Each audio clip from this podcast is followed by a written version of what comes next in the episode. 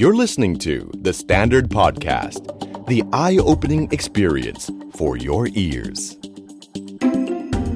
The Money Case by The Money Coach.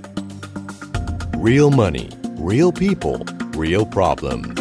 สวัสดีครับ ขอต้อนรับเข้าสู่รายการ The Money Case by The Money Coach นะครับ พบกันทุกวันศุกร์แบบนี้อีกครั้งนะครับ กับผม โอม โอมสิริวีละกุล และพี่หนุ่มจักรพงศ์เมฆพันธ์ครับ ขอโทษนะครับ วันนี้เปลี่ยนตัวเป็นนักขอหนุ่ม วันศุกร์โอมเปิดซองตอบคำถาม สอง ไขข้อข้องใจสำหรับคนที่เขาปวดใจเรื่องเงิน ครับพี่ เรื่องความรักไม่ต้องส่งมา ไม่ต้องส่งมา เพราะพวกเราก็ดูแลตัวเองลำบากอยู่ พวกเราก็หนักหนาสา ครับผม กันครับผม แต่เรื่องการเงิน ครับ เราช่วยคุณได้ ครับ วันนี้โอมครับ ครับพี่ เป็นแนวไหนครับ ปวดใจสุขใจร่าเริง ว่าอันนี้เป็นแนวแบบว่าเหมือนลูกครึ่งอะฮะ ครับผม ครึ่งดีครึ่งไม่ดี อ๋อขึ้นดีก็ไม่ดีเอ๊ะมันยังไงวะเฮ้ย เออครึ่งดี เออ ครึ่งไม่ดี เออเออ ครับ ก็เป็นน้องคนหนึ่งครับ ส่งจดหมายมา ครับผม จดหมายเรียกซะโบรา ณ ส่งอีเมล อี มา เมล อ่า เออ อีเมลมานะครับ ก็แบ็กกราวของน้องคนนี้นะครับ ก็เป็นน้องน่าจะเป็นน้องผู้ชาย ครับผม อายุ 26 ปี โอ้เหรอ ใช่ครับโอ้โห กำลัง อายุอายุยังไม่เยอะโอ้โหแน่นเลยกำลัง ทำงานมาก ำลังแน่นเล ห้าปี ย นะ ใช่ครับ แล้วก็อาชีพเขาเนี่ยเขาเป็นทั้งนักกายภาพบำบัด ครับ เป็นฟรีแลนซ์ ครับ เป็นวิทยากรทางเทคนิค โอ้โห ทำหลายอย่างเหลยก็ ครับผม เราจึงไม่แปลกใจเลยครับ ที่เขาเขียนตัวเลขรายได้ต่อเดือนมาเนี่ย ครับผม เจ็ดหมื่นห้าถึงเก้าหมื่นบาทต่อเดือน โอ้พระเจ้า อันนี้เป็นแนวแบบทำงานด้านสุขภาพเนาะ ครับ โอ้รายได้ดีนะฮะรายได้ ใช่ครับ ยี่สิบหกเองนะ ยี่สิบหกแล้วก็บอกว่าทำงานมาประมาณ 3 ปีครับ สภาพคล่องดีมากเลย ครับผม ไอ้รายได้ 7 5 0 0 0ถึง90,000เนี่ยเขาบอกว่าเฉลี่ยเก็บต่อเดือนอยู่ที่ 37,000ถึง55,000 โอ้ยแต่เก็บเยอะมาก เก็บเยอะมากแล้วก็ เอาเอากลมๆต่ำๆนี่คือแย่ๆเนี่ย ครั เดื บ อนหนึ่งมีสามหมื่นอย่างน้อย ใช่ใช่เดือนหนึ่งมี กว่บท 30,000 โอ้โห ใช่ ออมนะ โอ้โห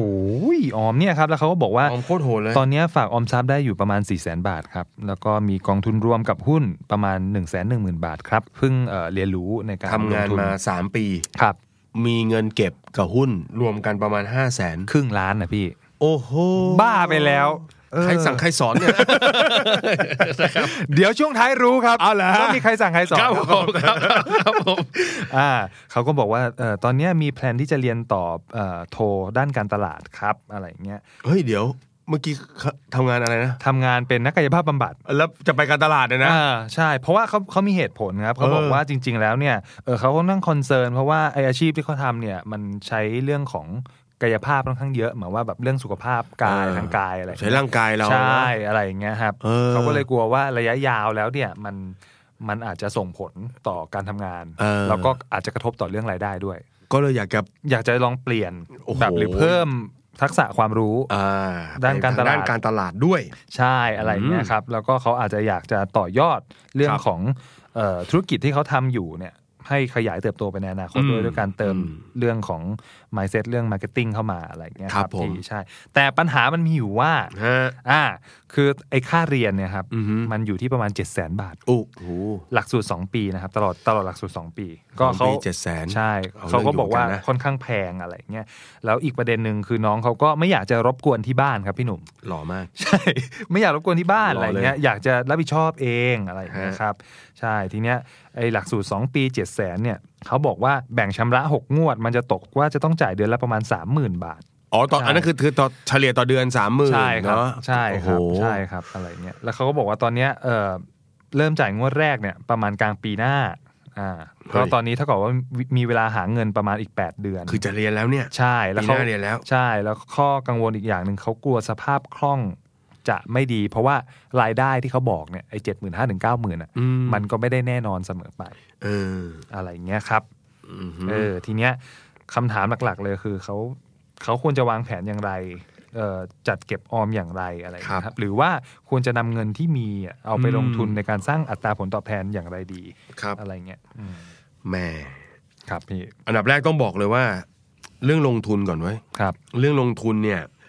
แทบจะลงทุนเสี่ยงไม่ได้ อืม เพราะว่าน้องจะใช้เงินในอีก 8 เดือน ครับ คือ 8 เดือนเนี่ย ถ้าเอาไปใส่ไว้ในสินทรัพย์เสี่ยง อย่างเช่นหุ้นหรือทองคำโอ้โห อืม มัน เราบอกไม่ได้เลยว่าจะเกิดอะไรขึ้น ครับ นะครับ เดี๋ยวเรียนไม่จบ เออ หรือไม่ได้เรียน ครั นะ บ เพราะฉะนั้นมันแท้น่าจะได้เป็นสินทรัพย์ประเภทที่เขาเรียกว่าอะไรอะสภาพคล่องมันสูงหน่อยนะความเสี่ยงไม่สูงมาก อ่า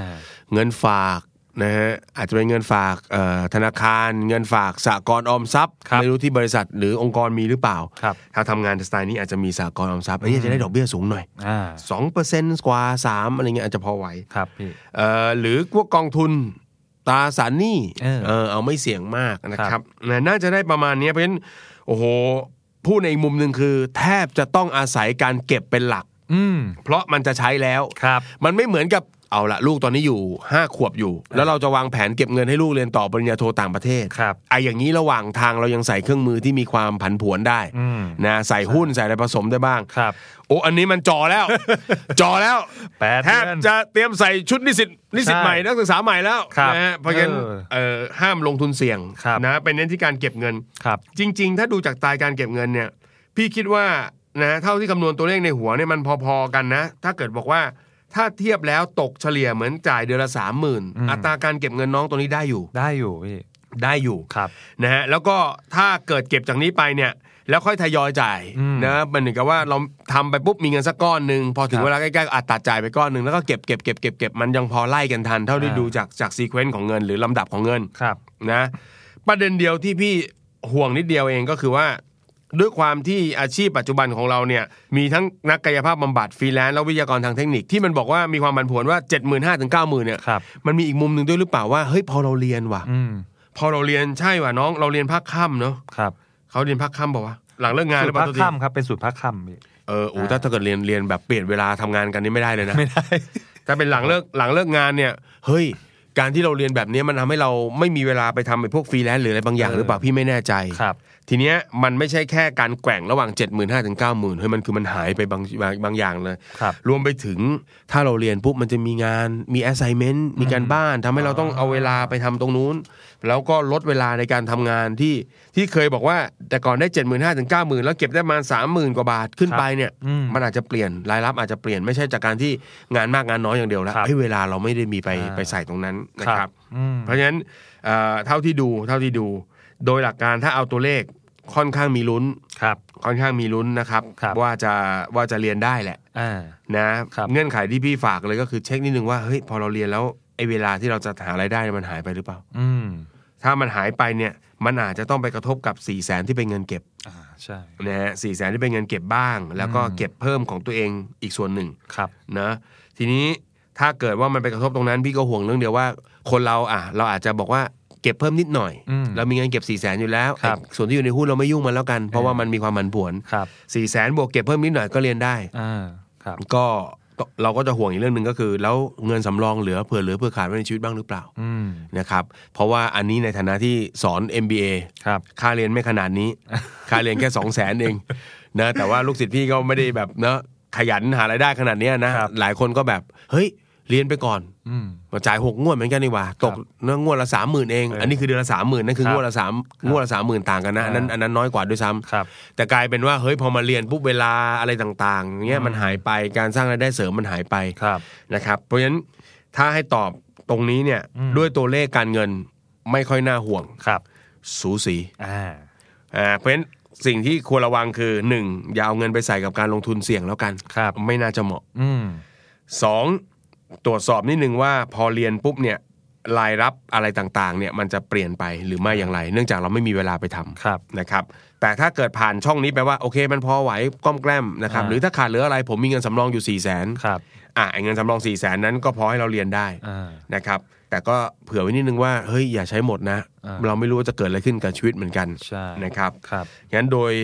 สรุปเคสนี้ดูปริ่มไปนิดนึง แต่โอกาสในการได้เรียนสูงแหละ เออ โอกาสในการได้ได้เรียนสูง ครับ นะครับแต่เพราะเชื่อมั่นในวินัยเขาเล็ก ๆ เหมือนกัน ครับ นะครับแต่ก็เผื่อเหลือเผื่อขาดดี อืม ๆ เพราะพี่กลัวอีกเรื่องหนึ่ง ครับพี่ ระหว่างเรียนมันไม่ใช่แค่ค่าเรียนว่ะ มีค่าเข้าสังคมค่าอะไรอย่างงี้ด้วย เนอะ เออ เออสังคมอีกค่าใช้จ่ายอุปกรณ์อะไรที่นอกเหนือกว่านี้อีกหรือเปล่า อ่า นะครับ ครับ ไม่แน่ใจว่าค่าเรียน7 0 0แสนเนี่ยรวมตรงนั้นด้วยหรือไม่ นะครับ ครับ ถ้าถ้ามันประเมินแล้วนะครับ ไม่ไหวจริง ๆ นะ ตัวเลขมันไปไม่ได้ ครับ 8 เดือนนี้อาจจะต้องหารายได้เพิ่มหรือเปล่า แต่มันจะหนักชีวิตเราไปมากไหม หรือถ้าไม่ไหวอาจจะบอกตัวเองกระเถิบไปนิดนึง เออ หรือเปล่า ครับ นะครับ แต่มุมหนึ่งที่ไม่อยากให้ทำเลยคือไปกู้มาเรียนอะ โอ้ย นะมีลูกศิษย์บางคนใช้บัตรเครดิตรูดไปก่อนอะไรเงี้ย โอ้โห อันนี้คือไม่ไม่โอเคแน่ ครับ ๆนะครับ อืม มันก็เป็น ครั กำ บ ลังใจให้เคสนี้ถือว่า มันปิ่มปิ่มๆจริงๆ ครับ นะครับปิ่มปิ่มๆจริอืงม ๆนะครับ ครับ อืม ก็ถือว่าเป็นเป็นเคสที่เริ่มต้นด้วยเจตนาที่ดีแหละ เหมือน ดี อ่า ดี เติมความรู้ให้ตัวเอง เก็บเงินดี อ่า อยากจะต่อยอดตัวเอง ครับ อยากให้สร้างตัวเองมีความสามารถด้านอื่น ครับ ไม่มีอะไรเสียหายเลย ไม่ได้ไม่มีอะไรเสียหาย นะครับ ใช่ แหมนอกจากนั้นหนุ่มแนะนำแล้ว พี่โอมมีอะไรแนะนำครับ ตอนแรกเนี่ยก็โอ้โหตกใจหลายส่วนพี่อายุ 26 รายได้เท่านี้ต่อเดือน เก็บก็โหด ดี เป้า นะ เป้าหมาย ดีนะ ก็ เออ โอ้โหยิ่งใหญ่อะไรเงี้ยแต่ว่า ครับ ก็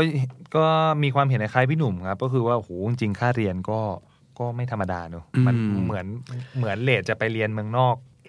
นิดนิดเหมือนกันนะ อะไรเงี้ยครับ ก็จริง ๆ ถ้ารู้สึกว่าประเมินออกมาแล้วแล้วมันฝืดเคืองก็เห็นด้วยกับพี่หนุ่มก็คือว่าจะขยายระยะเวลาออกไป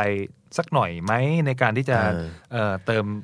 เงินหรือเก็บเงินเพิ่มขึ้น หรือ 2 คือตอนแรกผมตั้งคำถามอยู่ว่า เอ๊ะหลักสูตรเนี้ยทำไมเขาถึงอยากไปเรียน มันมี อืม มันมีอะไรดีคือมัน อืม เป็นหลักสูตรจากที่อื่น ไม่ได้หรือในแบบราคาที่มันอาจจะ ครับผม ลดลงกว่านี้หน่อมิย ตรภาพ นึง คุณไปนิดนึง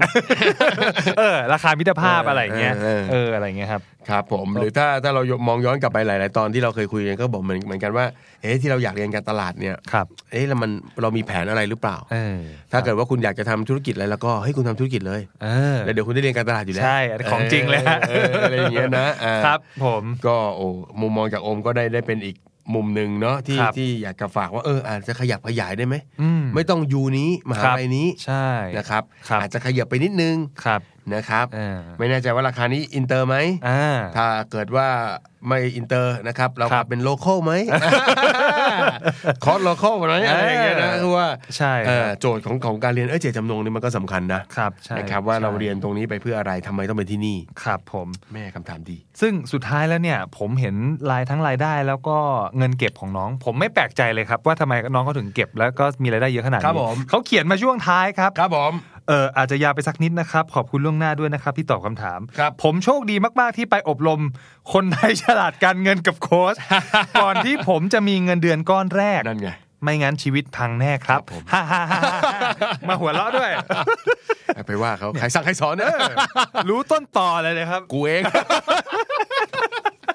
ดีแล้ว เออ เป็นเด็กอายุเท่านี้เก็บเงิน ครับ เอาไว้ชีวิตวันข้างหน้าน่าจะดี อ่า เหลือสุดท้ายแล้ว ครับ สำหรับ ผม น้องนะครับ หน้าที่การงานดี อ่า เก็บเงินดี ครับ ถ้าได้เรียนต่ออ ม ชีวิตไปได้ไกล โอ้โห เหลือสุดท้ายแล้ว ครับ หาคู่ให้ดี เฮ้ย อย่าล้อเล่นโอ้ จุดนี้สำคัญ ครับผม จุด อย่า นี้ ล้อ สำ เล่น คัญ อย่าล้อเล่น จุดนี้ มีคุณแม่ สำคัญ คนหนึ่ง ครับ นะครับเขาก็ติดคุณแม่ติดตามโค้ชมาตลอด อ่า แล้วก็สอนลูกมาตั้งแต่เด็ก ครับ คิดดูนะ14 ปีของการทำงานครับ การทำงานด้านนี้ของพี่มีคุณแม่ที่ติดตามเรื่องนี้มา แล้วอบรมอบรมบ่มนิสัยลูกเขาบอก อ่า ว่าลูกจบมา 3 ปีเก็บเงินได้ 2 0 0 0 0น โอ้ ไม่ธรรมดา ไม่ธรรมดา เออ คุณแม่ก็เลยถามบอกว่า โค้ชคะ มีคำแนะนำสุดท้ายที่อยากจะแนะนำกับน้องเขาไหมเพราะดูแล้วนิสัยใจคอการบริหารเงินการ ครับ เก็บเงินศึกษาการลงทุนเขาได้หมดเลย ครับ โค้ชมีอะไรอยากจะฝากสุดท้ายไหม ครับ คุณแม่ครับ อ่า ให้น้องเลือกคู่ดีๆครับ อ่า อย่าล้อเล่นนะ เออ เพราะฉะนั้นเราได้คู่ที่มีทัศนคติทางเงินตรงต่างการเงินตรงกัน ครับ นะครับก็ชีวิตจะไปได้สวยเลย อืม นะคนหนึงไม่งั้นไม่อยู่ยากนะ คนหคนึง รับ หาคนหนึงใช้ โอ้โห มันดึงกันไปดึงกันมาพี่ นะครับเพราะฉะนั้ คน รับ ค่อนข้างมั่นใจว่าน้องคนนี้น่าจะมีอนาคตทางการเงินที่ดี ครับ นะครับก็เป็นกำลังใจให้นะครับก็ขอให้ได้เรียน ครับ นะครับแต่อย่างอย่างที่บอกครับลองเอาแง่มุม อืม นะครับข้อห่วงใยของทั้งน้าโคตรหนุ่ม ครับผม แล้วก็พี่โอม ครับ นะครับ เอาไปเอาไปตีเนาะเอาคือเราไม่ได้พูดดักว่าให้คุณอย่าเพิ่งเรียนอย่าอะไร ครับ ต่างๆที่ที่พูดไปทั้งหมดด้วยความหวังดีนะครับว่าถ้าเราเรียนเราควรจะเรียนด้วยเอ่อความสุขมี ครับ สมาธิกับการเรียนเต็มที่ อืม ไม่ควรมาหวาดวิตกกังวลกับเรื่องเงินที่จะพอจ่ายหรือไม่พอจ่าย ครับ เราไม่ควรให้เกิดสิ่งนั้นกับการเรียนของเรา เออ นะครับ ครับผม ก็เป็นกำลังใจให้นะครับขอได้รับความกอบคุณจากน้าโคหนุ่มและพี่โอม ครับผม กับรายการเปิดซองกับ The Money Case by The Money Coach นะครับ ครับ เห็นเด็กรักอนาคนแล้วเราก็ชื่นใจ ชื่นใจครับพี่ พบกันใหม่ในตอนหน้า ครับ สวัสดีครับ สวัสดีครับ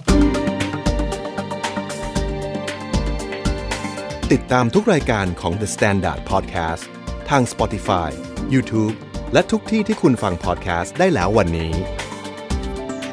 The Standard Podcast Eye Opening for Your Ears